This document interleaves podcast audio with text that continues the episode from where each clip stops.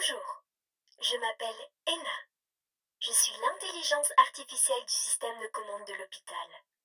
Grâce à la digitalisation, je surveille en permanence la partie de la population considérée à haut risque. Les citoyens ne se rendent presque plus compte de la présence des capteurs qui me permettent de suivre en temps réel leurs signes vitaux. Je vais aller me coucher. Demain, j'ai une réunion importante pour le boulot. J'ai donné à Laura un antivomitif. Elle va pas bien du tout. Enfin, si demain ça va pas mieux, il faudra peut-être appeler le médecin. Tu sais à quel point elle est fragile et je ne préfère pas prendre ça à la légère. Ouais, je sais. Si ça va pas mieux, on fera le nécessaire. De toute manière, ne t'inquiète pas. Tu sais que si jamais l'hôpital remarque quelque chose d'anormal, ils nous contacteront. Bonne nuit, mon cœur. Je termine de regarder le reportage et je te rejoins. Activité anormale. Accès au dossier médical du patient 46 729, Laura Lejeune. Utilisation des algorithmes et vérification de la base de données. Recherche d'activité précédente anormale. La patiente Laura Lejeune requiert une intervention. Écriture du message. Message envoyé. Bonsoir. Ceci est un message automatique. Nous avons détecté une activité anormale pour la patiente 46 729, Laura Lejeune. Nous avons envoyé une équipe médicale à votre domicile pour réaliser un premier diagnostic et vérifier s'il est nécessaire de prévoir une hospitalisation. D'après la position actuelle de notre ambulance, nous estimons que celle-ci devrait arriver chez vous dans moins de 8 minutes. La température de Laura est plus élevée que la moyenne et nous remarquons que son pouls s'accélère anormalement. Nous continuons de suivre votre fille en permanence. Cordialement vôtre, Ena. Ma chérie? Ma chérie, réveille-toi. L'hôpital vient de me laisser un message. Comment te sens-tu? J'ai toujours mal au ventre, pas. Je me sens pas bien. Ne bouge pas de là. Marie L'hôpital vient d'envoyer une équipe médicale. Ils ont détecté un souci avec Laura. Habille-toi vite. Vérification des signes vitaux des patients du service d'oncologie. Activité anormale à la chambre 435 et 456. Notification envoyée aux infirmières du service. Vérification du nombre d'ambulances présentes dans la région de Bruxelles-Capitale. 16 ambulances sont actuellement en route. Si les calculs statistiques sont corrects, 15% des patients devront être admis à l'hôpital. Risque de sous-effectif. Planification d'un nouvel horaire pour les infirmières. Notification envoyée. Parce qu'au début du cinquième, c'est avait fait- suivez-moi. La petite est dans sa chambre. Elle a vraiment mal au ventre. J'espère que c'est rien de grave. Bonjour Laura, je m'appelle Marc. J'ai la nausée, monsieur. Ça va faire une bonne heure que j'ai fort mal dans le bas du ventre. Peux-tu tirer la langue Laura? Un. Je vais juste prendre une petite goutte de sang. Cela me permettra de voir si tu as une infection.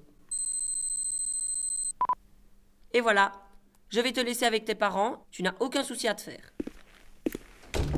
Je vous avais dit qu'il y avait quelque chose de pas normal, je, je le sentais bien. Oui, mon cœur, excuse-moi. J'aurais dû t'écouter plus tôt. Mais avec l'histoire de ton frère, aujourd'hui, j'étais tracassée et j'ai pas fait assez attention. Quoi, il s'est passé quelque chose avec Nathan?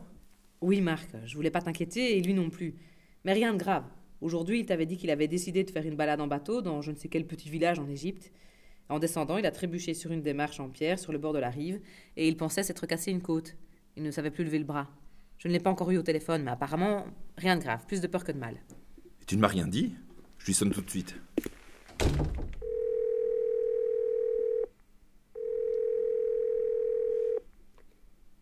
Oui, Nathan, c'est papa. Maman vient de me dire, euh, comment te sens-tu? Que s'est-il passé?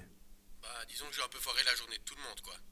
On venait de faire une balade en bateau et je me suis ramassé en descendant. Je parlais avec Emma et j'ai pas vu la marche. Et comme c'était un escalier en pierre, ben, je l'ai senti passer. Et comment ça s'est passé à l'hôpital? J'ai pas eu trop de soucis, je suis arrivé aux urgences et ils ont direct chopé mon dossier médical avec ma carte d'identité. Histoire d'avoir un petit check de mon background santé. Puis bon, comme les infirmières parlaient que l'arabe, j'ai communiqué avec une sorte de chatbot pour expliquer mon problème. Ils m'ont donné un casque de réalité virtuelle pour me présenter vite fait à l'hôpital et le truc m'a expliqué que j'allais passer une radiographie. Et alors? Plus de peur que de mal. J'ai de la chance. C'était juste un gros hématome interne. Ils m'ont filé une crème que je dois mettre le matin et le soir. Évidemment, éviter les mouvements brusques et, et leur peau. Et pour la paperasse? Pas de souci. Tout s'est fait automatiquement avec la carte d'identité et les infos qu'ils ont pu récupérer dans le cloud. Tu sais pas. C'est quand même un peu effrayant cette histoire de dossier médical sur Internet. Oui, mais en attendant, regarde.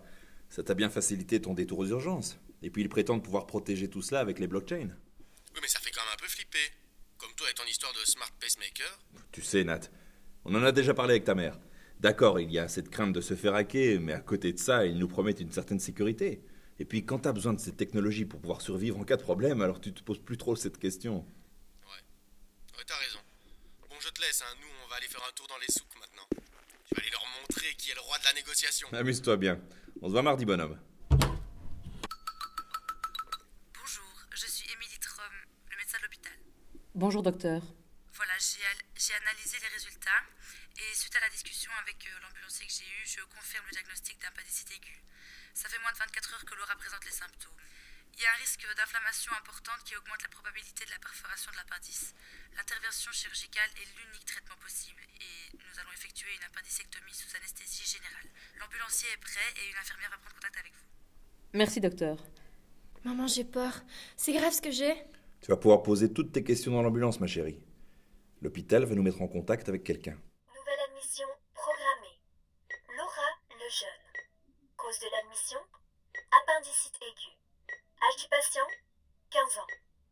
Opération programmée à 23h53. Programmation des assistances robotiques pour préparation de la chambre 234 de l'aile 2A. Mise en liaison du service avec la famille. Bonjour, je suis Jenna, infirmière au service de pédiatrie. Je suis là pour vous expliquer la procédure et répondre aux questions que vous pourriez avoir. Merci. Où devons-nous nous rendre une fois à l'hôpital? Alors l'ambulancier va vous déposer à l'entrée des urgences. Notre système de triage automatique utilise la technologie de reconnaissance faciale et votre fille sera directement conduite par nos assistants robotiques dans sa chambre pour la préparer à l'opération. Je vais avoir mal? Oh, tu n'as pas de souci à te faire, Laura. Il s'agit d'une opération que nous avons vraiment l'habitude d'effectuer.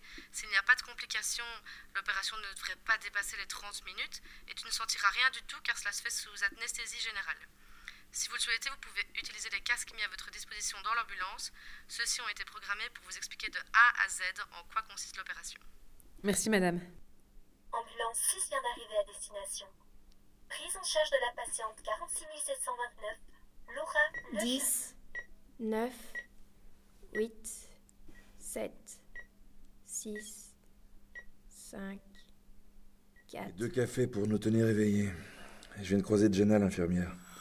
Laura est dans la salle de réveil. Tout s'est bien passé et ils n'ont eu aucune complication.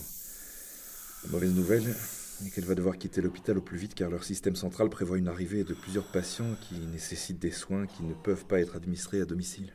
Mais elle ne peut quand même pas déjà quitter l'hôpital. Ils nous proposent que nous rentrions chez nous pour nous reposer. Dès que les médecins auront jugé qu'elle peut sortir de l'hôpital, ils la renverront à la maison et elle sera suivie par moniteur à distance. Et les rendez-vous post-opératoires? Dès que la procédure de sortie aura été lancée, je recevrai sur mon smartphone des propositions pour avoir une nouvelle vidéoconférence avec le médecin. Ils vont nous relayer à l'hôpital grâce à une application pour nous contacter en cas de besoin.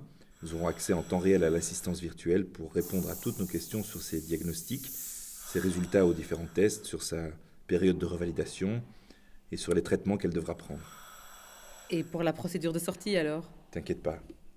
Tout est automatisé pour nous simplifier la vie. Et puis je suis certain qu'elle est entre de bonnes mains ici. Regarde, ils ont même prévu un espace vert pour que les patients puissent profiter d'un cadre reposant. Dans sa chambre. Elle pourra s'amuser à mettre la musique qu'elle souhaite et elle télécharge des photos pour décorer les murs si elle trouve le temps un peu long. Elle sera vite de retour à la maison de toute façon. Oui. Tu as certainement raison. Allez, viens. J'espère qu'une smart car est disponible pour nous ramener à la maison. Beta BXL, votre podcast du futur.